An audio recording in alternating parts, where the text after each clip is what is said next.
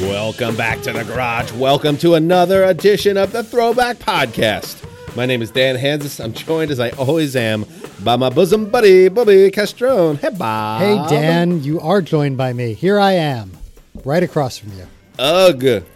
Does feel like a while. It's it been a does. while. You know, what? it feels a little different. It feels like somebody's been somebody's been sitting in my seat. It feels a little like a little three bears situation here. Doesn't feel right. Are you referring to Mark somebody- Sessler, Is that what happened? uh, my friend and podcast partner over at the NFL, sitting here in the Yeah. Throwback Podcast corner of the garage, Yeah. doing a Thursday night football mini pod Yeah. for my deeply successful around the NFL podcast brand. Right. Yes, I heard that. I heard that that happened here, and um, of course, uh, you know, I'm fine with Mark sitting Oh, in my seat. I'm okay with that. I like Mark. I feel like he's uh, he's sanitary. I'm not worried about like anything anything gross happening in this chair at all. Like I think that's okay. But I think that you have. Wait, what? what like like a splooge scenario? I'm just saying. or I, I'm, a I'm man gash I'm, ep- com- I'm- episode. I'm, completely comfortable with Mark. However, I do have one request, nay demand. Hmm. If you're going to do this other podcast that you're still doing Mm-hmm. in this garage, you can call it Hansis Manor. This is Hansis Manor, but this right here yeah. is the Throwback Podcast Studio. That is the You that are a is the- very small man. that is the official title of where we are sitting. All right, I will do that. It is the Throwback Podcast Studio. You know what? That's fair. And I any any additional Thursday night football recaps, I will make sure to, to say You that. can say Throwback Studio if you need to. You know, like if you Okay, wanna let me throw- write this down. Yep, yep. I can give you some options. Throwbacks You don't write it down. I, I wrote this all up, and I'll just leave you a copy uh, in the lawsuit. I'll You'll leave me you a the copy. lawsuit? Yes. I, I'm not filing the lawsuit, but I want no, you to know this I is what want the you lawsuit to see it, and then you could absorb it. Now I want you to know, you know, like um, in like a Saved by the Bell episode, where let's say Kelly and Jeff are canoodling, and then let's say Lisa Turtle sees them. Wait, Jeff from the summer episodes, Jeff from the summer Yeah, yeah. episodes, Lisa sees Jeff with another girl. right? That was the cricket. Oh, The cricket has not made a single appearance the entire summer in this garage. The one time I cheated on you Yep. here in the corner, there's fucking Lisa Turtle, the, the cricket. Lisa Cricket. The cricket knows. At least a cricket. Snitchin'. Well done, snitching. Thank you, cricket. I'm sorry I killed your mom with that off-brand cricket spray one year ago. Uh, yeah, I'm sure it wasn't a, an instant death no, it was painful. when you go uh, uh, off the rack. But yes, it's been a while. We've had we had our Um, Been a while. we had our throwback uh, state of the Don't union care. Don't care. dinner. Yes, you do. You were there. We we went to Musso and Frank's. We did a establishment that just today in the L.A. Times, in fact, big write up about their 100th anniversary. There you go. We were there on their 99th year and then some, sitting one table away from Dita Von Teese. That was great. Wasn't that great? Dita Von Teese, if that name kind of rings a bell, but also it's not there for you right now. She was the like turn of the millennium around 2005 era. She was on television a lot as like a, a new age burlesque type performer. Yeah, burlesque had, burlesque had its moment around then. Had a so- moment. yeah, yeah. And then she was banging Marilyn Manson. Married to Marilyn Manson. We found out later through research that she was married to him, which helps explain the the sugar boy that she was with. Yeah, she was with this young, studly young man, and when the uh, It's like a Ron Goldman type. very Ron Goldman-y. It's like a cross between Ron and Cato. And when the uh, when the check arrived, we watched as she pulled out her card and paid for little Ronnie's uh, dinner. so essentially, if you really want to like cut to the nitty gritty, Marilyn Manson paid for his Yes. ex-wife to buy this little boy dinner. Now- and then go, you know, get the gash out. Did we discuss the throwback podcast and how we're going to make this product better? No, we were just watching Dita Von Teese eat dinner. But we probably She looked good, by the way. Look great. We were on the Wikipedia, and uh, 45 years young, I believe now, um, and, and she she looked the same as she did uh, in her Marilyn Manson days. Yeah. So that was a little slice of Hollywood. It's in the middle of like a really shitty area of Hollywood. Everything smells like piss. But then you go in there, You say and that it's a time yeah. machine. You say the shitty area of Hollywood. It's literally the area of Hollywood that everybody from out of town goes to. Right. That this is Hollywood. So there you go. But um, I don't know. Did we did we make our podcast better that night? Did we do anything of substance? besides eat steak and pork chops and French fries and Uh, drink a lot? I had three whiskey sours. You did. in honor of Once Upon a Time in Hollywood. I was drinking some bourbon. You had some bourbon. Uh, no, but we there was some good bread. Did, have we talked about it on the show? Oh, I, that, that reminds me. I have a I have an idea. Okay. So we've been doing this for like 85 episodes now, Yep. uh, something like that, which is probably too long. Some would say. Yeah, Like, that by, did by come some by some I mean my wife. Yeah. opening up the kimono, going above the treetops here. Uh, it did come out. What is the future of the Throwback Podcast? And we came out of it uh, thinking, let's just keep going, and we'll know when to end it. But then I was thinking about what would be a good like barometer, and maybe the audience can help us when to end the show. What if we get a three strike um, scenario? Okay. if we tell a story that we've already told previously on the show, that's a strike. And if we do it three times and get called out by the audience a third time, the show ends immediately at that point. Because at that point, we're just retelling old stories over and over again. And at that point, we, we obviously, if we're retelling the same bullshit stories over and over again, Right. it's time to shut this down as a nostalgia factory.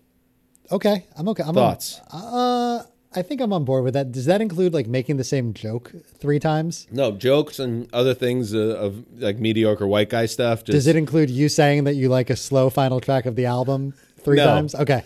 No, telling like anecdotes like what I was just about to say, which does not count as a strike, just for Okay. everyone to know. Um, that when you and I worked at TGI Fridays in the summer of 2000, and we were on one of our health kicks, uh, trying to get trim, and we said, "Hey, you got to be careful." You know, everybody says the same thing. When you work in the rest- restaurant indru- uh, industry, it's very easy to you know grab a little food here, grab a tostado nacho there, A lot of those b- grab a garlic burger breadsticks. Yeah, there. yeah. Yeah. So we said, all right, let's just take it easy and, you know, we'll just nosh on these garlic sticks every once in a while.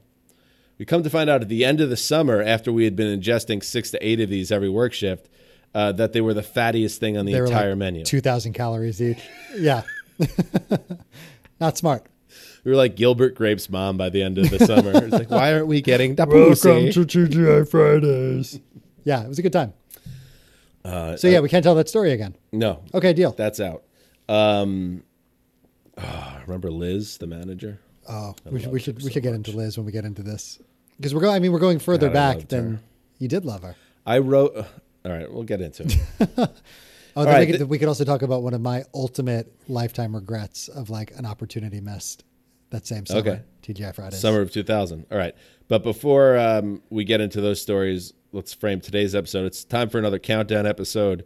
It is the top 10 this week, 30 years ago, 1989. Have you noticed 1989 has had a major moment in the last year to, you know, one to three years? I'd say starting with the Taylor Swift album Yeah, that helped. That really shone a light on 1989. um, which really was, in addition to being one of the best albums of the decade, IMO. See, because I'm talking about a youthful Yeah, you're pop going star, young. I know, I'm I gonna got use that. I got that, type I of got that. parlance. Um, it was one of the best albums of the decade, and also perfectly nailed some of the vibes of the music of that era, the pop music. Um, and then you'll see certain things pop up in movies with flashbacks and things that people love to hit. 89. All right. It's like that perfect spot. So it's good that we're hitting that year. Yeah, I mean, do it. that's why this is the best podcast that will never end, unless we say the same story three times in a row. Remember Fridays when we had those breadsticks? They were so delicious. That's one strike. Fuck. Anyway, so we're going to go through the top 10. And um, as we always do, we to get things going, we like to pick songs that fell in the top 100 outside the top 10. Um, Bob, do you want to get us going with your choice? Why don't you hit play on this motherfucker and I will? Here we go. We are starting with Great White. Once soon, bro. bitten, twice shy. What is this Rolling Stones knockoff bullshit? Oh, come on. This was one of my favorite songs of the decade when I was nine years old. I get it. Let's listen.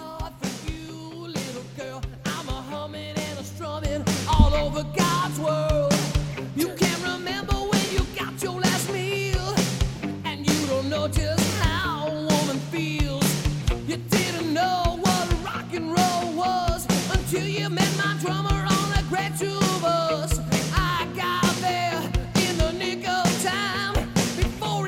Social state life. Yeah. yeah. Bring that piano. I fucking for whatever reason, this song this song worked for me at nine, ten years old.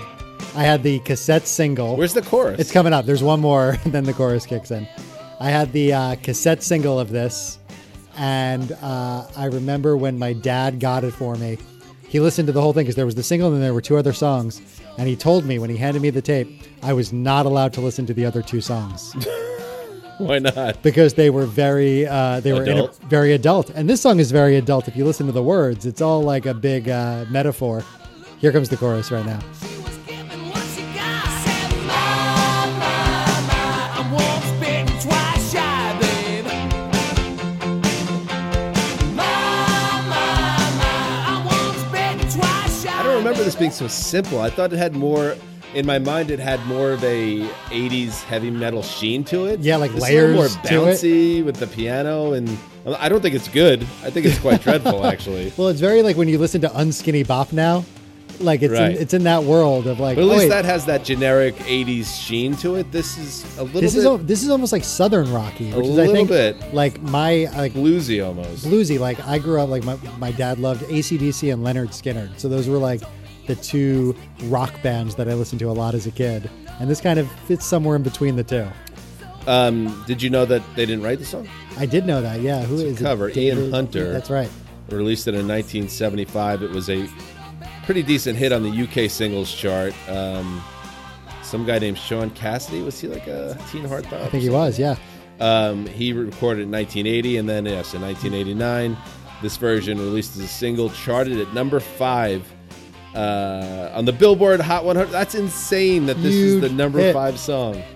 Yeah, and I didn't know, of course, that Great White didn't write it at the time. I just knew that it was a None of cassette- that mattered when you were young. Of course not. It was a Like, who cassette single where I was responsible only for it. allowed to listen to one of the three songs, and there was like a hot '80s babe on the cover, and I was all in. Hot Ah, babe.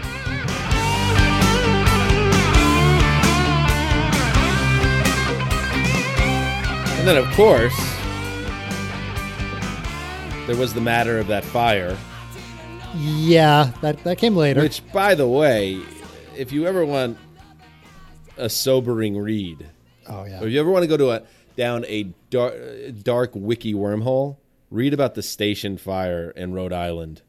That Great White was the headlining act in a small club for you know people that were into '80s rock. So it was a bunch of older, like forty somethings that went to see their favorite rock band. They were in this club, a pyrotechnic display sets the whole place on fire, and basically everyone burns alive. Fucking heavy shit. heavy shit. You went to school in New England, and I remember talking to one of your friends who grew up in Rhode Island, and asking him about it, and realizing at that moment when he was like, "Yeah, of course." Like everybody, Rhode Island is so small. Like everybody knew somebody Mm. there. Yeah, that was sad. And he uh, was was his name Jack White. What was the r- the lead singer of uh, Great White? Was it? I have no idea. Again, I was nine years old. I didn't know what I was supposed to know everything about Great White. Again, Why didn't you check Wikipedia in 1989? again, just hot Uh, '80s his babe on the name cover. Was uh, Jack Russell.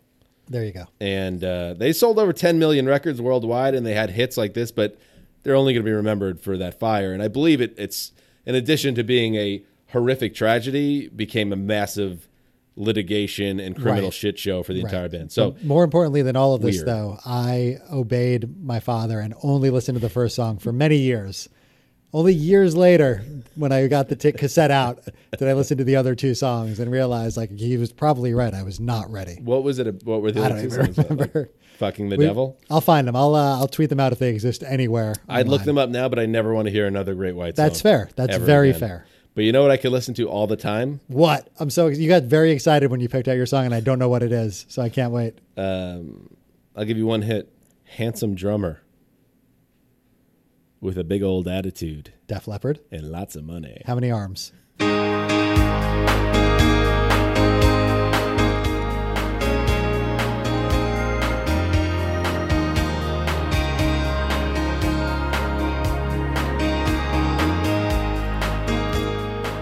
We we did our PLJ episode. we did. Was this in the PLJ episode? I don't care if it was because I we're don't listening think. to No, it I again. don't think it was.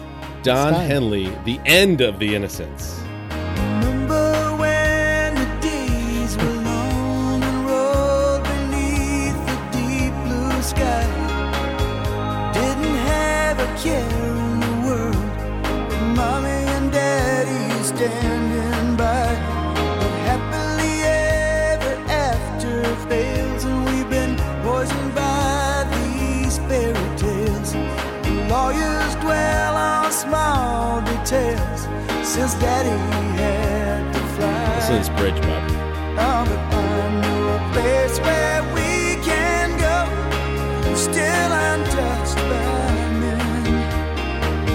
So watch You're the really- you're clouds gyrating a roll lot. by and The tall grass waves in the wind. Of course. You can lay your head back Really? Are we listening to the whole song? on the ground. Shut the fuck up. Let your hand fall all around you. Offer up your best defense. This is the Stop. end. Stop what you're doing. This is the end. Now, everybody likes to fuck with Don Henley because he's a piece of shit, and I get that. And he was um, the biggest asshole in the Eagles, which is really saying Right, something. right. Uh, and uh, if you haven't, one of the great rock docs is the Eagles um, documentary that came out a few years ago. I think it's on Netflix. You could skip the second part where they get a, a little too serious about their Hell Freezes Over tour in 1993, but all the lead up, 70s into 80s, and their breakup is really interesting. Um, this was his big solo debut. Well, not his debut. He had, of course, Boys of Summer, which was course. one of the biggest hits of the 80s. But then he went underground for five years, and who knows what Don Henley does when he's underground. He in goes the 80s. underground. He shows up in 89 and li- releases this album, also titled The End of the Innocence, with like four huge hits on it. He has long hair. Like, remember the rapist in um, Showgirls? Oh, who doesn't remember the rapist? in He Showgirls? basically comes out of hiding looking like that guy, smoking cigarettes in the album cover, and just drops this album and then disappears again. is this the one that has "Heart of the Matter"? Yes. That's the best song ever. Gorgeous song. also has, in a New York minute. Yeah. Ooh. I mean, he, uh, and by the way, Don Henley, not a rapist. No, no, of course not. Not Just that we looks like the rapist from Showgirls. Th- His hairstyle was very similar. Right. In fact, the showgirls costume designer, I'm sure, used Don Henley is Don a reference Henley image. reference. right. Yeah, That makes sense. But anyway, how do you not love this song? I know it's not like a cool song, but doesn't it? Isn't it kind of transport you a little bit? There's nothing to hate about it aside Shut the from fuck up, sax solo. you set me up for that. Go ahead. No. Yeah, it's great. I mean, it's it's It's fucking Is it the most adult contemporary song ever released in the history of popular music? I think it might be. I This mean, or the sax Walking to solo. Memphis? The sax solo takes. Well, walking to Memphis is like the what is standard the bearer. most adult contemporary song in the history of popular music? I think it's this. Is it Fast Cars by Tracy Chapman? That's in the mix as well. Yeah, that's in the mix. But having like an aging white, I feel like helps you. You need that. if Ah, That you is want to true. be the most adult contemporary. That is true. She was a young black woman, Tracy. yeah, she Chapman. was like the Serena Williams of adult contemporary. All right. I can just listen to that that one over and over again. I think we just did. I think we listened to that at least three times just now. But it really does. Um, it's one of those songs that um, evokes a, a, a, a sense of nostalgia. So I do love it. It's, it's I don't- I been don't on know- slow down mixes. I don't in think my it makes me past. feel nostalgic because I don't remember listening to it back then, but it's just a song that's been around. Yeah, that's not a nice way to say it. I'm sorry. It's a song that's been around. I'm sorry. You've been around. I kind of wish Too that- long. I kind of wish that you picked my backup song instead of Great White, the Bobby Brown Ghostbusters 2 soundtrack you don't get it both ways. on Bob. our own. I know I You don't. should have but taken Bobby Brown. I should have. I have no regrets about Don Henley. Can I you have say no the regrets- same thing? I have no regrets about Great Russell White. Great White, and we had some great station fire talk. Zero regrets. Although it would have been nice. Yeah, it was great station fire talk. it would have Bob. been nice to hear some uh, Ghostbusters 2 breakdown. You're right, Bob. That was some really fun station fire talk. Found out about Vigo, the master of evil. Try to battle my boys. It's That's not, legal. I mean, come on. It's Could have had it. a great rap. Could have had that moment. Great rap song. We listen to that constantly in this house because my two boys are way into Ghostbusters, right? now. Mm-hmm. all the way in. The movie's a little weird. Revisiting it. Two? Two. Yeah, two's weird. All right. Here it is. Let's do the top 10. top ten. Whenever I'm alone with you,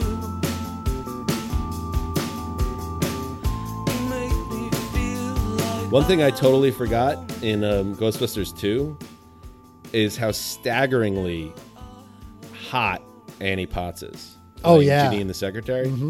So in 1984 Ghostbusters, she's frisky and cute Right. in like a nerdy Super 1984 nerdy. way. Yeah. Big glasses. 1989 they they understood really what they had harold ramis they put her in very stylish like quirky like what zoe deschanel would be wearing if she was What's her name? relevant. Wait, What's her name? zoe deschanel Zooey? uh, in 1989 like circle black glasses and like a really tight black dress that she wears the whole movie Yeah. Mwah. Gross. number one 80s babe Number one. in the nerd category All right. I'll think about that.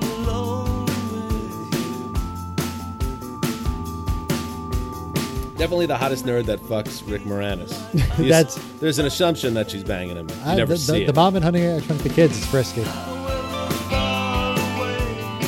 she was good. All right, this is 311. no, this is The Cure. Where did that come from? 311. God. This reminds you of 311? No, they did the cover. Oh, Jesus, Bob. I don't know. I don't know 311's catalog. We, I think we played it when we did. Did we do a 311 podcast? We did something 311 adjacent. I think we we we alluded to it. Maybe we shouldn't do this podcast They anymore. they covered Love Song and it was on the 41st Dates. That's what it The was. Adam Sandler Yes. sexually takes advantage of the coma patient Right. movie. Yeah, I can't remember anything. Oh, I'm your boyfriend. That's fucked. Yeah. Uh fuck, I, li- I like The Cure a lot. We, we never talk about The Cure, you and me. We've never talked about The Cure ever. No, because we miss them in terms of. I feel like if um, if we were five years older, Yep. we would both really be into. Them. I agree with that. I was this is my go-to. I was um, drunk alone in a hotel room four days ago, and as I was passing out, this is the uh, band I put on. Like Your I, wife was at the lawyer's office. they are no, no. filing I was paperwork. Mm. I was in a different city. I was I was away for work, but uh, this Your is marriage my is functionally. this is over. my go-to. It's all because of the podcast. This is my go-to. Drunk or stoned, I'm passing out music. I like. I Mm, Cure. really, I really like the Cure for that. Yeah. good choice. There is there was a devastatingly depressing, as you know, when my relationships crumble with a woman. My first instinct is to make a playlist of sad music to send to her. I don't know why. um, and uh, when I broke up with my college girlfriend, slash, she broke up with me. Right. Uh, I remember track thirteen of thirteen was "Pictures of You" Oh, great song. off Disintegration, which is a fucking perfect song. Um, in fact, I will tell you this, Bob. After revisiting, and L- Love Song is like a perfect song. Yeah, love song's so good. Um, and the uh, I'm gonna revisit. I'm going to visit Disintegration, the album, because I've never really listened to a Cure album. I love every single essentially that I've ever heard from them, uh, but I've never really dug into an album before. you know um, what it kind of introduced me to the cure is more than just the friday i'm in love band or just from the singles was south park one of their first you know 12 episodes they had robert smith as a guest voice Right. and at the very end of the episode kyle yells disintegration is the best album ever and i remember reading at the time in like rolling stone or whatever that they were huge cure fans and because i was obsessed with south park then I was like, I need to listen to Disintegration. But pre streaming, I wasn't going to go out and buy the album. So I had to wait like 20 years to really get into it. That's like a real like kind of monoculture monoculture story there. It really is. That you would like this cartoon a lot, and then when you read in a magazine, Red and Rolling Stone. read yeah. in Rolling Stone that that reference was because they liked the band, you got into the band. It's like when Albert Hammond wore a Yeah, Yeah, Yeahs pin on SNL, and you're like, well, that's a band I have to like now. Right. Yeah. By the way, in the um, Wikipedia opening um, graphs for disintegration, it closes as it always should with STE. Stephen Thomas Erlewine of All Music called disintegration the quote culmination of all the musical directions the Cure were pursuing over the course of the 80s. Now that sounds like an album I want to be into. Sounds like a reviewer you want to be into. Inside of Yeah, exactly. to make things clear. Know when to face the truth, and I know that the moment is here. if you have a purely sexual relationship with a prominent music critic, does it count as cheating in your heterosexual marriage? That's all you and your wife have to negotiate those terms. Ahead of I time? can't. Can you negotiate afterwards? A, po- a little like post up. Well, yeah. No, I think you gotta. I think you gotta get ahead of that one. Okay. Thank you. Get ahead so of that. open your eyes and see who I am and not who you want from me. Is this the first Latino artist that's ever been on this podcast? Uh, Rome from Sublime with Rome. Does that count? Oh, here- oh, I forgot about this song. I don't wanna lose you now. Doesn't this seem like we talk about it with the, with friends, you know, off-screen fucking? Yeah. Doesn't it feel like this might have been the song that Zach porked Kelly for the first time? This was playing. Like after the prom. Yeah. Yeah. I just like porked her to this. This feels right because Zach, for all of his like machismo, was pretty lame. Do you think Zach would be cool about the situation, or do you think it it would be problematic? The nature of how he deflowered Kelly Kapowski. Wait, what do you mean? Like to the song? if you revisit Saved by the Bell, there's that great Funny or Die running um, series. oh, like Zach, Morris is a scumbag or something. something like that. Yeah, Um, Zach Morris is trash. It's called. yeah. Okay. Highly suggested if you're a Yeah. Saved by the Bell file. Um, but in addition to reinforcing that, almost every episode of Saved by the Bell showcased what a piece of shit Zach was. He was really wretched toward women, and specifically the women that were in his life close. Uh-huh. I would imagine he was not very good to Kelly and was very manipulative to her in a lot of ways. Well, much like Adam Sandler in uh, Fifty First Dates, he uses black magic constantly Well, Oh, he stops time. he literally stops time to get an advantage to fuck the girl of his dreams. So yeah, he was not the best boyfriend. So this is Gloria Stefan. Um, don't want to lose you, and um, I don't have a lot to say about this. I do You're- remember it. You're a biggest Stefanite, right? I'm not. I, is she a minority owner of the uh, Miami Dolphins? She is, yeah. The uh, Miami like the Gloria Sound Stefan Machine. and the Miami Sound Machine, like that. She was one of my mom's favorites in the '80s. So I feel like there was a Gloria Stefan tape that Your got mom was so woke. that got played a lot. Suburban for mom Pearl in the River. 80s. For She Pearl River, that she was, like, yeah. I like the Miami Sound Machine. that was very progressive. It really was, yeah. uh, yeah, they had you know they had some bangers. they did. Then there was that bus accident. Remember that was a big deal. It was kind of a big deal. because she got she got a titanium rod that essentially replaced her back or something. It was hardcore. it really it fucked up their career because they were essentially Gloria Stefan and the Miami Sound Machine were like the biggest thing going, They were huge. and then that happened, and I I don't know if they really recovered Well, now she- momentum wise. She's doing all right. She owns part of the worst team in football, so she's doing okay. The worst team literally of all time. Yeah. All right.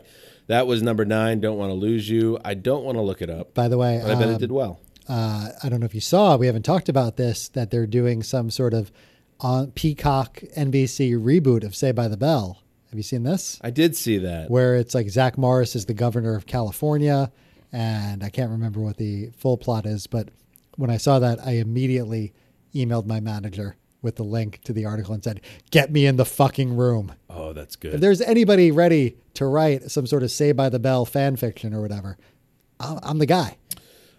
that's that's absolutely a job that you were born for, and I support you uh, and your quest for that. One thing I did a little, um, I did a little research when I heard about this. They caught Gosler, Mark Paul Gosler, of course, Zach Morris, at an airport, and they asked him, you know, are you going to be involved? And he claimed that no one approached him What? to be in the show, which seems like 101? The What? fucking first thing you do? if he's telling the truth, that show's already doomed. To not approach, No, that's a bad move. Bad move. Because then it's like they're it's clear they're overthinking the whole thing, and they Right. they're like, oh, this show's Oh. not going to be about Zach. Zach is going to be adjacent. He's that you'll never actually see Zach Morris. That's the hook of the show. Fuck, Fuck you. you. Don't do that. You don't get it. You don't get it. And by the way, Zach was like, yeah, if they talk to me, I would be interested. So you have a chance to have Zach Morris in your Say by the Bell reboot, and you're not going to have him. you know, He's putting on the Z Cavaricis to be on Fallon. He'll do the reboot on the He'll do it. Peacock. Como hablo y hablo así y hablo así contigo. Tú, Nah, man. What we're gonna do right here is go back, Yeah. Nah, man, you know. way back, back into time. Ay, Where are we going? nene, yo soy tu amiga, tú sabes. Yo soy Is it the second Latina artist we've had on the podcast? We're on fire. this is good. This is progress, Bob.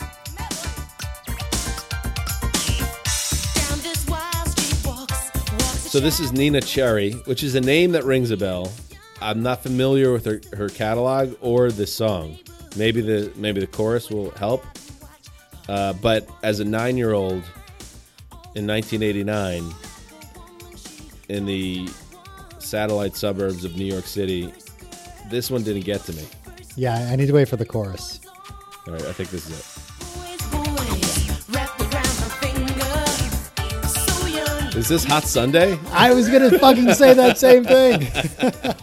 this sounds like the band from the one episode of Saved by the Bell where there was like the behind the music Kelly Kapowski. story. Yeah, Kelly. Oh no, Lisa yeah, this Turtle. is the this is not the Zack Attack. This is This Kelly is Hot Sunday. Kapowski. Yes, Kelly Kapowski, Lisa Yeah. Turtle, Jesse Spano, with their like pop. Zack was the band. manager. Of course he was. Yeah, piece Where of he- shit. he definitely fucked them over in royalties and whatnot. But this is what that sounds like. I own the Stay by the Bell soundtrack, and uh, you do. this does sound like something that would be on it. And if you're looking to place where that is, that's the caffeine pills episode. Of course, Jesse was being really, really, Really ridiculous. just really had a lot going on with school and the band, and yeah, But that was Zach's fault too because he pushed her to keep. Um, she didn't want to do Hot Sunday. She said, "I need a break uh, because I have Mr. Tuttle. He's riding us hard at this midterm, and uh, a- and I can't do two things." And Zach basically said, "You have to. You do have it. to. Everyone's counting on you." Yeah. And then she developed a drug he addiction. was like a young Lou Pearlman, just pushing him past the brink. All right, Nina Cherry, good job. Hope she's doing okay. Yeah, I've never heard that song before in my life. Now this is weird.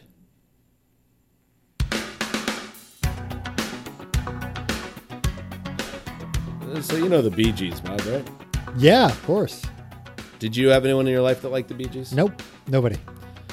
I was told after my one of my grandfathers passed away that he liked the Bee Gees, and I remember being just blown away by that, and I found that really unusual. Um, but they were so huge in the '70s that I guess it checks out they w- they would have a lot of fans. Right. Uh, here is a song called One that was on uh, released in 1989 and was a significant Billboard hit. Who saw that coming? face to darkness. You made me see the light. You made my circuit low.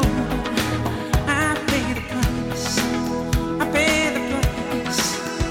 Do you someday, baby, you and I should be one, one.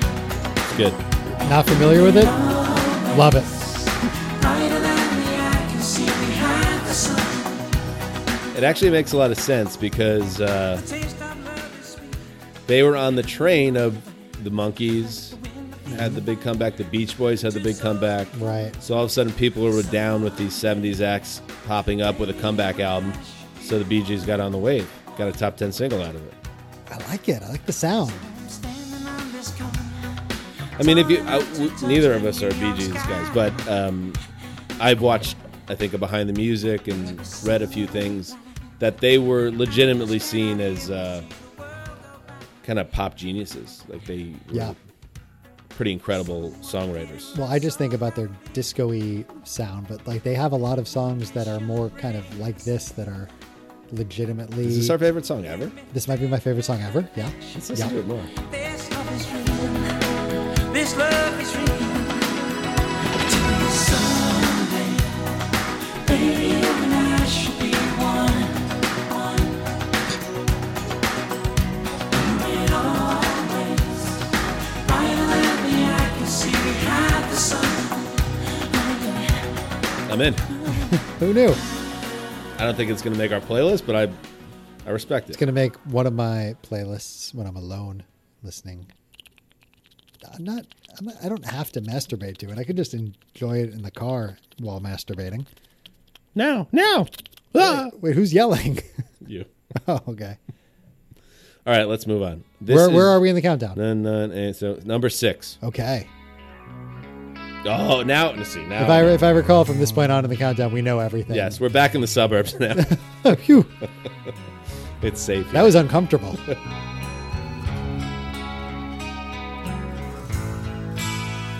oh, this is not safe at all.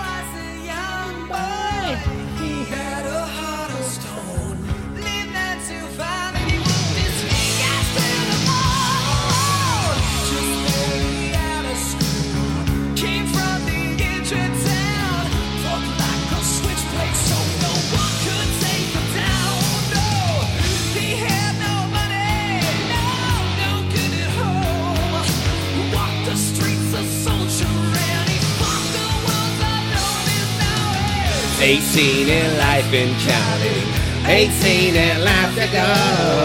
No time is flying, baby. 18 and life to go. 18 in life, you got it. 18 in life, you know. So we were in fourth grade in 1989. We were in the same fourth grade class. Mr. Fruman. Mr. Fruman, well, Miss McGrath, who Yes. then begat the class to Mr. Fruman. Miss McGrath came, fell ill. Yes, I believe that was the party line. very early on in the school year, Miss McGrath uh, was out sick, and Mr. Fruman was the sub, who then became our permanent teacher for the rest of fourth grade. So Mr. Fruman was a strange, strange man. He he was older, but probably not as old. He's probably 10 years older than us now, Uh, yeah, or probably 15. But he seemed to be 60 in his 60s when we were nine. He kind of had like a Humpty Dumpty look to him. Yes. when I, when I think back to him, And he, but he drove a Camaro, for some reason Which- that didn't fit at all. which maybe was a red flag in retrospect.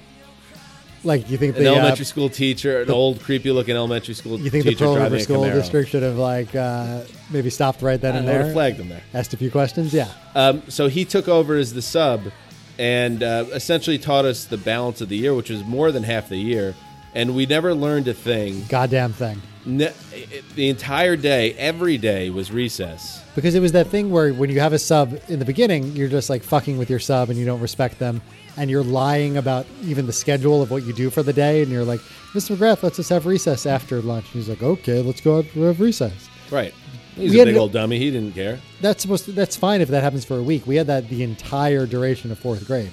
Now I have a I have a, a theory on this that I honestly believe that that I can only speak for myself set me back when we then transitioned to junior high the next year Right. because we essentially did not do fourth grade Right. No, we skipped in fourth terms grade. of what the lesson plan was what how you're supposed to develop educationally we didn't do any of that there was a lot of social development hanging out with our friends and i remember all the time just drawing And we- Yeah. everybody there was a group of us i don't know if you were in the group but we all were like we all made our own comics so i had this comic called johnny fartzenbaker no not johnny fartzenbaker super kemso he was johnny kemso Okay. and it was like a superhero comic strip and that was the only thing I really did at school. And then I played outside or inside the entire I remember I time. remember a lot of flyers up, a lot of kickball. lot. Like an absurd amount Sting. of sting, flyers up and kickball. Your cousin Matt was in that class too, right? no, No, he wasn't. Okay. No. Brian Right. Brown was Brian Brown in that class. Mm, I don't think he was actually. BFBB was not in that class. No, I don't think he was. Big fat Brian Brown was not in our class. Big boned Brian. No, no. BFBB was his name. Dan. Shut the fuck up. He was my BFB friend. Brian Brown was Dan's uh, last best friend after I before I took the reins, and uh, he was a big fat kid. Shut up. he was a good kid. I, I don't know where he is. I haven't. He never, whether it was Friendster, MySpace, Facebook, never showed Well, up. he's got a stupid ass name that you can't ever look up because it's Brian Brown. uh, I'm so sick of your bullshit, Bob. And I, I'll tell you this, You know Bob. what? Google If- Brian Brown. If Brian didn't go off the radar, um, he would be my best friend. and He'd be in this fucking garage. No, he wouldn't because he couldn't. And you'd fit be in a he- fucking. He wouldn't be able You'd to. be in a fucking grave. wouldn't be able to fit in this garage because he was BFBB. You'd have to burn the thing down like Gilbert Grape because this is where he would die, and you have no choice. Skid Row got the shaft there, but um, It's a really good song. it is a good song. And you want to hear like a um, a murderer's row of hair metal singles? They dropped "Youth Gone Wild," "18 in Life," and "I Remember You" back to back to back in '89. They were the biggest thing going. And in that fourth grade class uh, with Mr. Fruman, uh, on cruise control, um, I remember a couple of the cool kids had Skid Row shirts. Yes, fourth grade was the grade where I remember lying about liking heavy metal to kids to fit in. There were a couple of Metallica shirts. I Yeah. remember there was a Skid Row shirt, Guns and Roses, yeah. uh, and none of that was all that was completely foreign to me. I remember- uh, but it I- just seemed very cool. The kids that had it. I remember a kid asking me if I liked Cinderella once, and I had to. you got like- caught in a lie, right? Well, I bit my tongue because I was like, "There's no way this kid means the fucking Disney movie." like I didn't know how to answer it. I was horrified, but like that was that was just like being a nine year old. Like, uh, yeah. Do, if I say yes, is he going to make Is it fun a of trap? me? Is It this wa- a trap? Exactly. Yeah. I was, I'm still scared to this day. I'm still not going to answer it.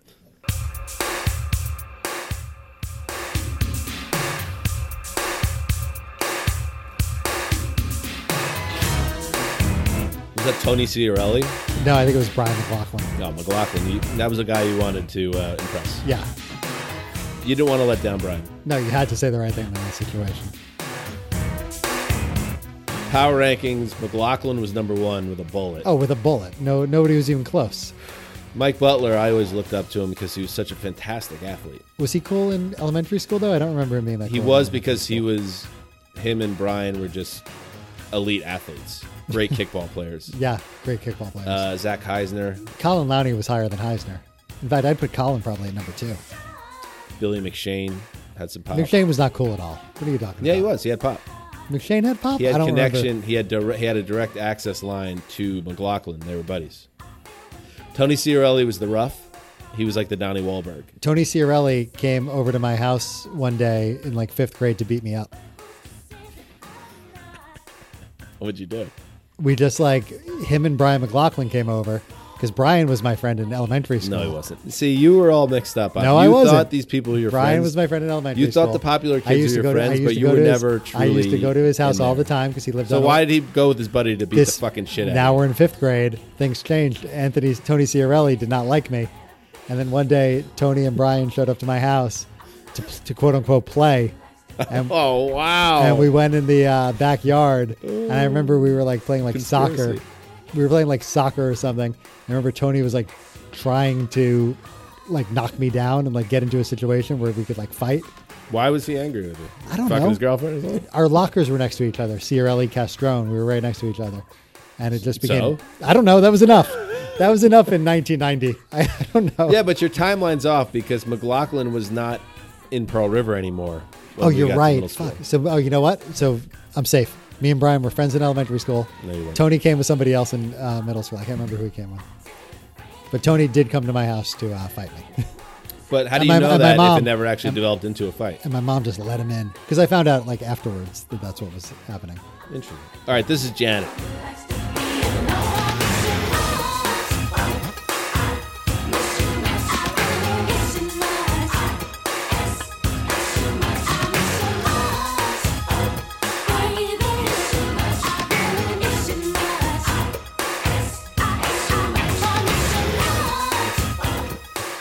Great fucking song. I love every Janet Jackson single ever. I love every Jackson single. Michael, Janet, give me all of it. Yeah, I hope that every time you cash your big fat paycheck from the NFL, you feel good about yourself collecting money from this conglomerate that ruined one of our best songstresses Oh, stop from the it. 80s and 90s. I hope you're If happy. any- if anything, I it hope was you're happy Timberlake's with yourself. fault. No, it's all of your faults. And the everybody, media, man. everybody at the NFL should feel horrible. It was the lame stream You've media. deprived us of 20 years of Janet Jackson. she was done. She was cooked. No, she had a lot more in her. She had a great run. That's the thing that I will say. And Bob, you know, Bob, if he was a broadcaster, would give people a little more context. But I think Super everybody Bowl. knows. Janet's titty comes out. Wait, if I was a broadcaster, I would say Super Bowl Janet's titty comes out. Jenny, uh, Janet's synthetic C cup pops out, and uh, and she's doing a performance at Timberlake. This was the Panthers Patriots Super Bowl in January 04. and uh, it leads to sweeping regulation changes with the FCC, all connected to that, um, and Janet Jackson's career. So the narrative goes, never recovered. Never recovered. And Justin Timberlake, the the wholesome white boy, who was also involved, uh, just cruised and became the biggest star of the decade, essentially, Right. in pop music. Now, I want to throw this out there. Do I think Janet got banged in a big way? Absolutely. And Timberlake h- deserves heat for um, not falling on the sword more, not riding with her.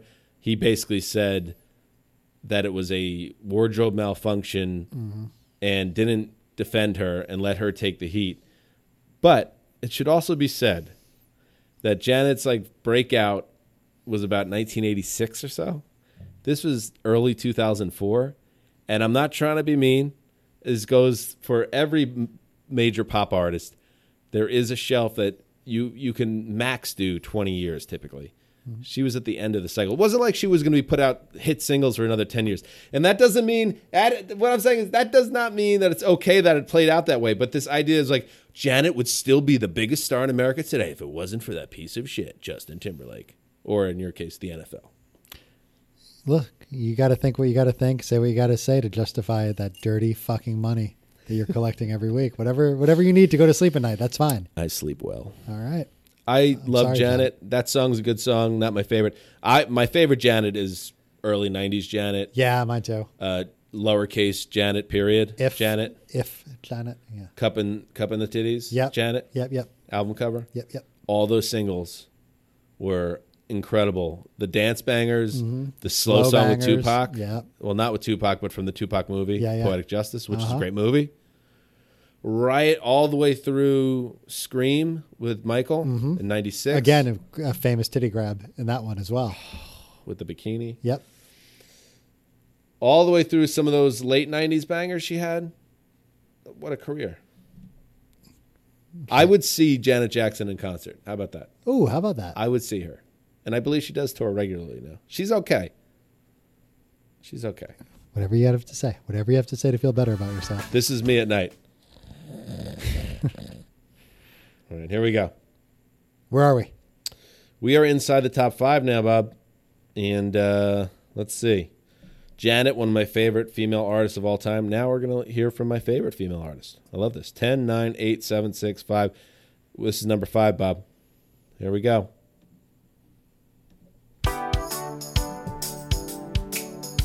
Oh yeah,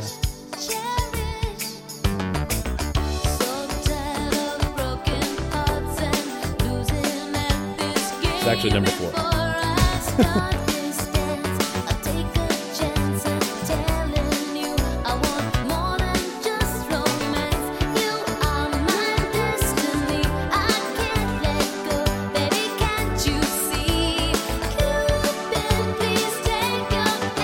I'm, do- I'm doing the dance that you see people do at Pride. That's good.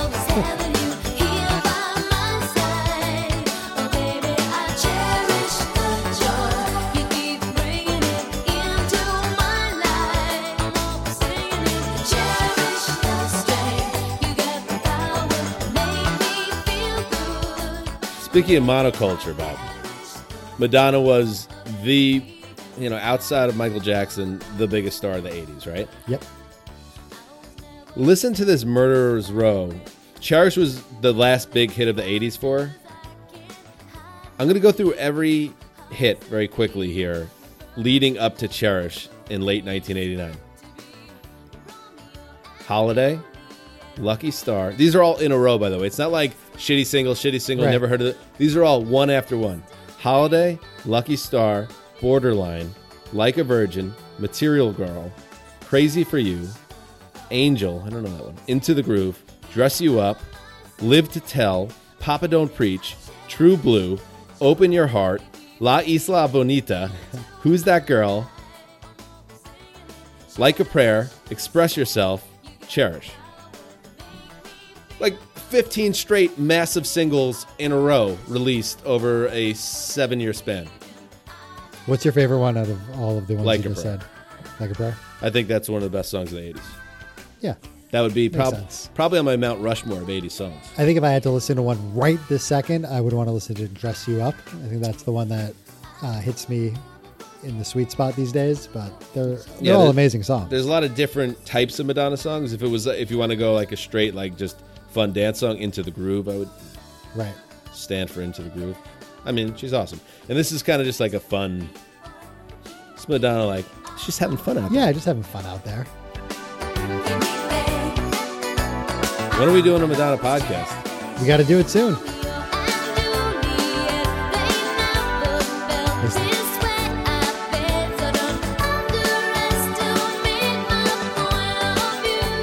What was the hottest Mad- Madonna era? D- Did you find her hot? I feel like this is something we've talked about, didn't we? Strike one. yes. Uh, not, you know, I don't know if we have. Um, Hottest Madonna era. well, I found her hot. But again, we were like zero through zero to ten, like when Madonna w- put out all of those songs. So I just knew that Madonna was pretty, and you know, like I didn't know what hot was, but she was like, does, you know, Go what ahead, I'm Bob. saying? Dig out of this. I'm trying to figure out how to Sometimes answer Bob your gets question. uncomfortable talking about it. He's like, I don't want to go out there like saying what I feel about people physically I've because I never could be said run out of my business. I remember being like, when was um, like Material Girl? That was like when we were like four. Yes, I but remember. I'm saying you could look back and say what would what was the most uh, right now as a 39 year old man. What's the hottest Madonna era? the one that fucked Vanilla Ice. Vogue. Yeah. Yeah, breathless. Yeah, yeah. Okay, very fair. I'm gonna go outside Ju- the no, box. not be- ju- only because she fucked Vanilla Ice though. That's the only thing. I'm gonna go outside the box and go with erotica era Madonna. Wait, wasn't that the one that fucked Vanilla Ice? No, because Wasn't he in the sex book? Like Warren Beatty and Vanilla Ice were in the sex book. I don't know. I think so. Um. Oh no, no, no! I take it back. I had the wrong one. Take a bow, era Madonna. Oh, you loved that She's Madonna. banging the bullfighter. you that was your favorite Madonna. I remember that. I might have had that on VHS, You definitely did. and I'll leave it at that. All right, here we go.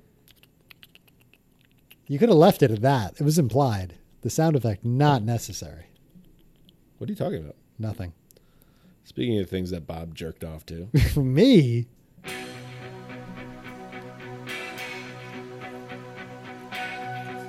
I'll be right there, Bob. what was that? Bobby, breakfast is ready. Just give me a Oh. minute. The greatest butt video of the 80s. Bobby, your eggs are getting cold. I was nine. I don't know why I did the things I did. Why? What, what was that starting for? What? You know, When did I start? the thing. That thing? Yeah. Years later. Not at nine, What was the first time? the very first time. Like 20 minutes ago. For me, Northridge earthquake You felt it all the way in Pearl River? That was the day. But that was 94, right? January.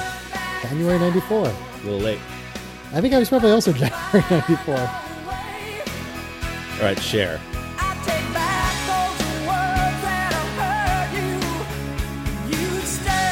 That surprises me. I feel like you would have. No, been I was earlier. late. I was very Earlier late. to the game. I was scared of it. This is the video when all the sailors ran the train on Cher, right? Yeah. Yeah, they did that. That was implied on the, in uh, the video. the USS Intrepid. was it the Intrepid? Yeah, did you ever take a tour of the Intrepid in New York City? of course. Remember, like going on the Intrepid and just being like, "So this is where her butt was. This was it." I, when I go on the Intrepid, it's more like, oh, so this is where Lex Luger body slammed Yokozuna in the So body many- slam competition of so many 1993. historic things. More important than the wars. Yeah, I that don't care about the Intrepid- active military missions. I only care about Cher's Cher's butt. butt and uh, Lex Luger body slamming the evil Japanese man. Nobody thought it was possible to pick up Yokozuna, but he did it. Still the single worst um, event, not that I was there, but the single worst event to be at live ever would be so the WW, WWF in their awkward period between the Hulk Hogan era and before the Attitude era. Yeah. They didn't know what to do. So they this guy Lex Luger who kind of had a bit of a Hogan vibe, they said let's let's give let's push him Well, he was the most roided up. Like he, He- was like the most muscular guy in the '90s. Not only was he muscular, he was handsome. He, so they They packaged him. First, they tried him as a bad guy. He did have one big flaw though. Like as handsome and muscular as he Yes. was, he did have a steel Yeah, the- rod in his forearm. Yes, the So, steel plate, which they use, he used sometimes as a weapon. Yeah. Um, not cool. But they try to push him. First, he was the narcissist, Lex Luthor. Of course. And then McMahon, Vince McMahon, uh, the, the head of WWF, said, "Let's make him a babyface. Let's make him patriotic. Let's basically go for it. Let's try to make him the biggest star in wrestling." So their big idea for July Fourth, nineteen ninety-three, at the USS Intrepid, was to put a ring on the middle of the fucking aircraft carrier. And then there was Yokozuna, who was rest in peace. He, he had a heart attack because he was 700 pounds. Yeah. He was a 500, 600 pound um, dressed like a sumo, wrestler, right? But I think he was a sumo wrestler at some point in his career. Yes, yes. And then he gained 300 pounds and became a pres- professional wrestler. And the entire premise of the event, for anyone that was there live, was who can body slam Yokozuna.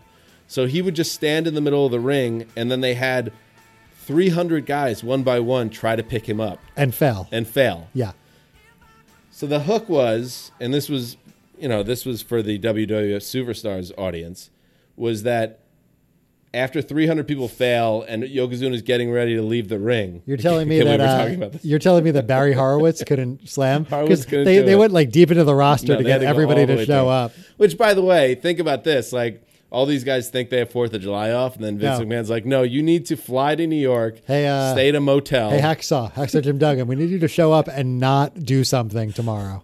you need to be the the two hundred and twelfth guy to try to pretend to pick up this big sweaty Asian man." So right as at the end of the event, and if you're there, you've been sitting there probably baking in the sun. It's July 4th in New York City on the top of a fucking aircraft carrier. And knowing full well that if you were there just four years earlier, you could have gangbanged Cher. And instead, you're here watching this giant fat man, a helicopter yes, that's right. appears over the horizon, and everybody's like, "What? What?" It touches down. Out gets Lex Luger. He pops out, walks into the ring, body slams Yokozuna, and that was it. He became a legend that day. and that was kind of the the peak of his career. Yeah. it never worked because he had no. um, as it was, he had no actual wrestling ability. Right. Which didn't stop Hulk Hogan, but it did stop.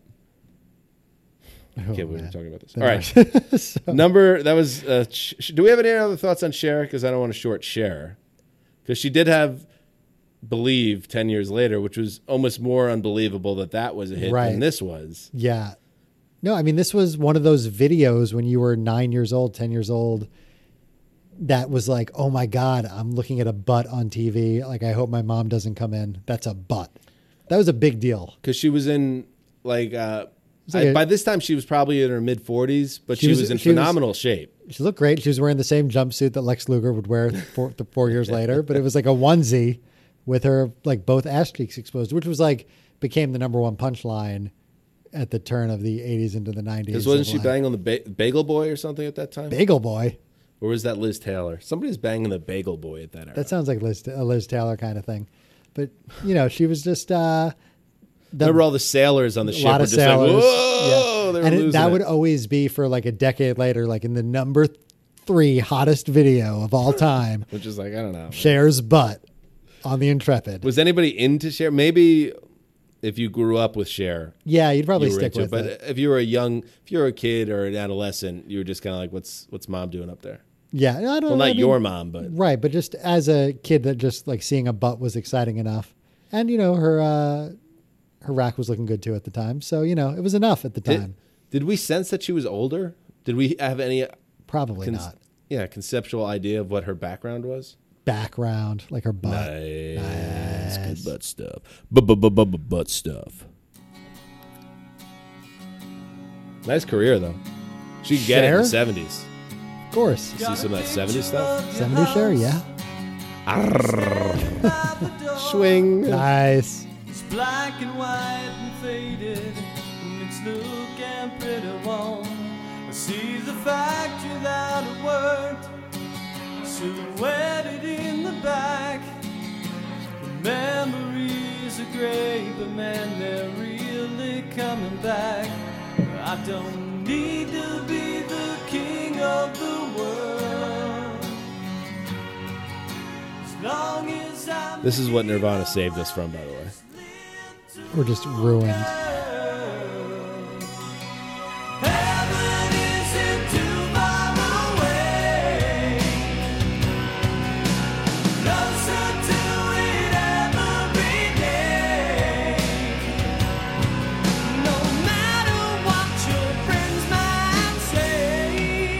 might say, how I love the way This is Warrant. Was this the the brothers? No, that's Nelson. Nelson. This was But they looked like those guys. They did. I mean, they all looked the same. This was the one. Like there was some infomercial song in like the early 2000s, and this was like the anchor of it. So whenever I hear that "Heaven is," it just takes me like Yes, to I that know one exactly what commercial you're where it's like talking about. the biggest hits of the 80s. Yes. And this would like, this was the hammer drop because That- it is such a great hook. It reminds me, actually, now that you said that, when I was living in the dorms at Northeastern, me and our buddy Mark, really late, those i- Time Life infomercials would come on. And this was, again, during the file sharing era. Yep. And there was no Shazam, there was no nothing. So it was like, and you didn't have, you knew a lot of the songs, but you didn't know the song titles. And then if you could get the song titles, you could search them and Yeah. then get the MP3s. So when those, like, se- Singers and songwriters of the 1970s or best of the 80s. Yep. When they were doing the scroll, you just write them down. Oh, who is that? Who is that? Quick, write get it. down, Yeah. Bang, bang, bang, bang. And then you would download it. would take like six weeks to get everything, to find the right files that worked. Um, but that was a good way to build your library. Yeah. Just Time Life Countdown. Uh, or And then you could have like the Compilations. ironic hits that you needed in your playlist. it's like, oh, Eddie Money, Take Me Home Tonight is now playing at my party. Yep. Because I stayed up late that night. this song is horrible. This is terrible. And I love, I love like really lame power battle ballads.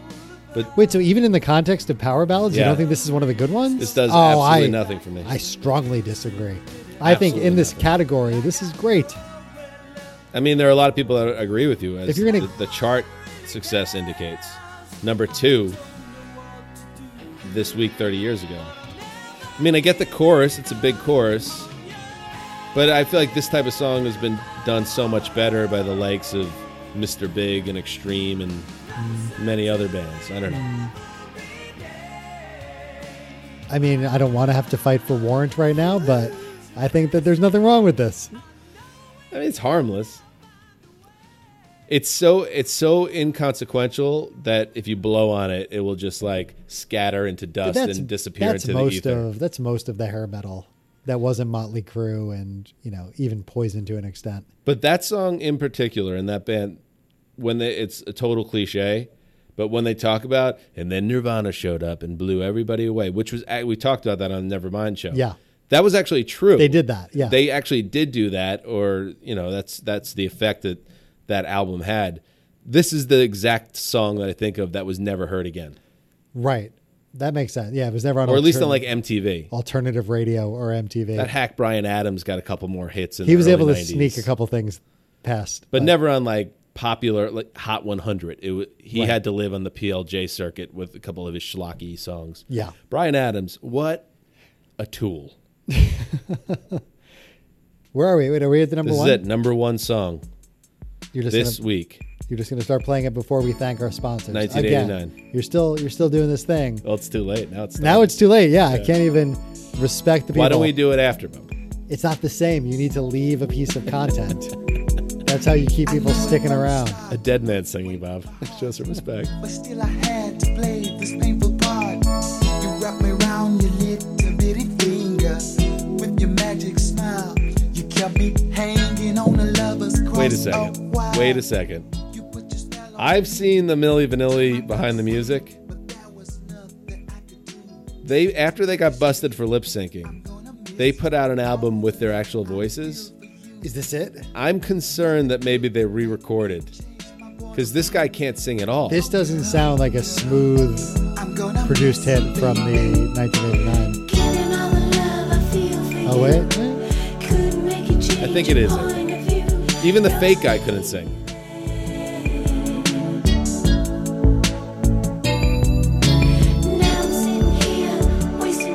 I just don't know what I should do.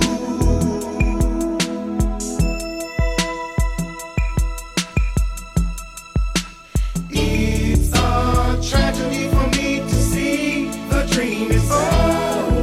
This sounds like the new one. I never will forget the day we met. Girl, I'm gonna miss you.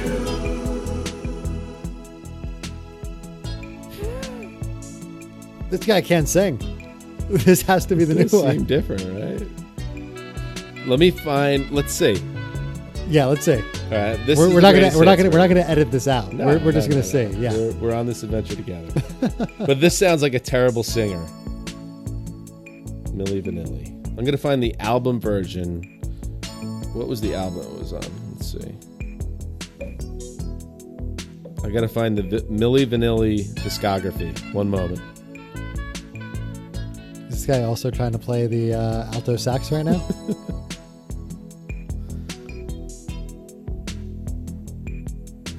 All right, here it is. All right. Here's the. Here it is. So we're so this This is the video. okay. So this So it would has be to be the version. the authentic 1989 version.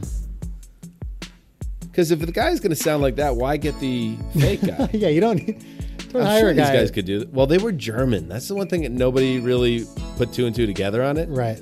They're these like black German guys. So they had very harsh accents because From the start, you would break my heart, but still I had to play this that's different, right? It's different. Yeah. You wrap me round your lips. So they put their version on the greatest hits. That's really funny. Smile. You kept me hanging on the lover's cross. a That's pretty amazing. while. You put your But a you lot get- better. I mean, you get what you pay for if you get the Milli Vanilli greatest hits. Like you're asking for it. You you you deserve every fucking tragedy that hits you. gonna miss you. All the love I feel for you. Nothing could make me. All right, Bob, let's say change some my thank point yous. of view. No, hold on. I don't want to miss the chorus. I'm gonna miss you, baby. Good looking guys, by the way. Well, the light skinned guy is a little weird looking. R.I.P. Is he the one that I can't remember. Rob Politis, I think his name. Yeah. We- We we lost Rob after the behind the music too, which is especially tragic. Yes. One of the best behind the musics of all time. Here we go. This part. All the way up. It's a tragedy for me to see the dream is over. And I never will forget the day we met. Girl, I'm gonna miss you.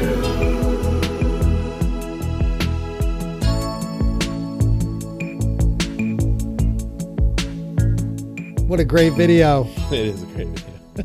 we'll send the video out. uh, Video we out on have the, to. uh, Throwback Pod Twitter. Oh my god. I was all in on Millie Vanilli back in 89. What does it mean to be all in? I like enjoyed every I think I had a cause I think I had a single of Blame It on the Rain. Interesting. Yeah, I had a Blame It on the Rain cassette single. And uh, yeah, He's painting, but if Tony Ciarelli said like Millie Vanilli sucks, I would have fought for them. that's probably why Tony wanted to kick the shit out of you. Makes because he sense. was wearing a Metallica shirt and you had Milli Vanilli singles. I was all for Millie Vanilli. This is such a great video. There's also an interracial romance going on here. It's Look a little at that. ahead of its time. Way ahead of its time. Um. All right, Bob. Let's say thank yous. Yeah. Well, why don't you do it, fucking asshole? I don't know who to say thank you to. Oh, so that was a problem. I do know. There's Kleiny. Kleiny's back. Kleiny's That's back awesome. in the 4040 Club. And What? he's in the Conseco Club, he's in the Conseco Club, and he's also on steroids. the Soriano Club. no, he never. made Soriano it. never made it, right? I think he was 30 41, 39. 39, yeah. Yeah. So close. Uh, Kleiny's back, but of course, uh, we have Courtney and Wyatt and Bruno, the sponsor. Love and Courtney and Wyatt. everybody at Patreon. Bruno's a doc- hero. Everybody at patreon.com slash throwback pod. Thank you for keeping this ship afloat for as little as $2 a month. You keep this podcast coming. And That's com- true. And coming hard. That's well. I hate Northridge, that baby. sound. You've been doing Northridge. that sound for 30 years now. Northridge. All right, now we have to pick a song for our playlist, the Throwback Podcast playlist, which you can find on Apple Music. And Spotify. Technically, yes. I mean, mostly Spotify. All right, Bob. Let's uh let's figure this one out. This is a tough one. It is. I have a couple thoughts right off the bat. I, I'd like to hear them. don't want Ciarelli coming after me, so we're not No. going to put Milli Vanilli. You don't need that. You don't want that heat. I don't want that heat. You don't want him coming off a construction site all fired up, gambling debts, drinking problem. Yep. Uh, and we can't we can't choose either of the songs outside the top ten. per throwback clause Is it? I 14b. thought we made the opposite rule. we are not consistent on whatever the rule is. I can't remember what the rule We is. should choose whatever song we like the most. But I don't. I'm not going to pound the table for Don Henley, and I will never let uh, Great White. So I on think our we're in the playlist. clear there. Um, I love the Cure song. I liked that Bee Gees song out of nowhere. Really enjoyed Not enough that. for the playlist though. and we don't exactly. And uh, somehow I don't think we have any Madonna on the playlist, so I'd be good with that too. So I think it's between the Cure and Madonna for me. Hmm. How do you feel? Cure and Madonna is the right call. So the Northridge earthquake was that? Did you find out about the earthquake after or during? Like, were you watching the news while it was? You're asking me if happening? it was like an aphrodisiac. I mean, or if it was just like uh, ancillary content that was happening while it was going down. I think it was just one of those things. It must have already happened, otherwise I wouldn't have been able to place it. Right. Um, but I don't think it's why it happened. I- or maybe I would- I cosmically it was. really I don't hope know. not. I don't know. Okay.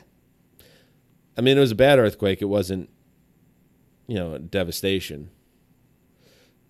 Because it'd be like using let's if if uh, somebody younger than us is like, oh yeah, I'll always remember the first time 9-11. That's what I did. Right. That's That's a bad look bad look. because you you know you should not be in that. You should have known. headspace. You should have known better at the time.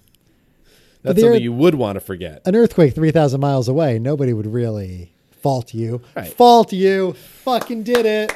Did That- we gotta do it. Madonna. Get me in the fucking room, Etai. Get me in the room for Saved by the Bell. I got a great fault joke.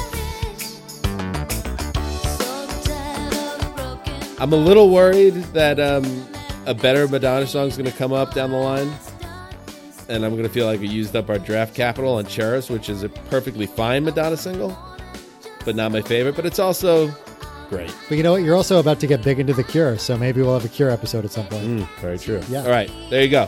Cherish Madonna, the latest on the throwback playlist. And guess what? Um, a wonderful woman on our Twitter feed piped in recently and made a comment along the lines of, first of all, it's just shocking. Oh, it's it's a woman. Yeah, weird Listens to our enough to show. begin with. Right. Um, so that's always good. And then uh, she said, "It's the best playlist. It's Yeah. the best nostalgia, best bass playlist It is. you're ever gonna find, which is Fuck true. Yeah. Um, what are Bob? It's so, so many different types of artists on the playlist, We have everything.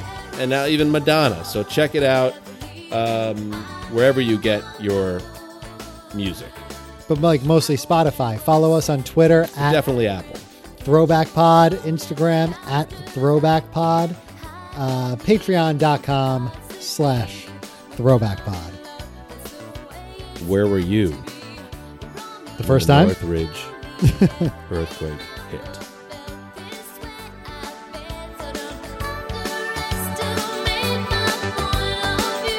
Wait, lower it. No, that's we can't go out like that. You were just like staring a thousand yards. That was horrifying. For you, maybe. It was really bad for me Where were you, Bob? when the Northridge earthquake. No, when your earthquake hit. I was uh, 33 Quake Lane. Yeah, Go ahead.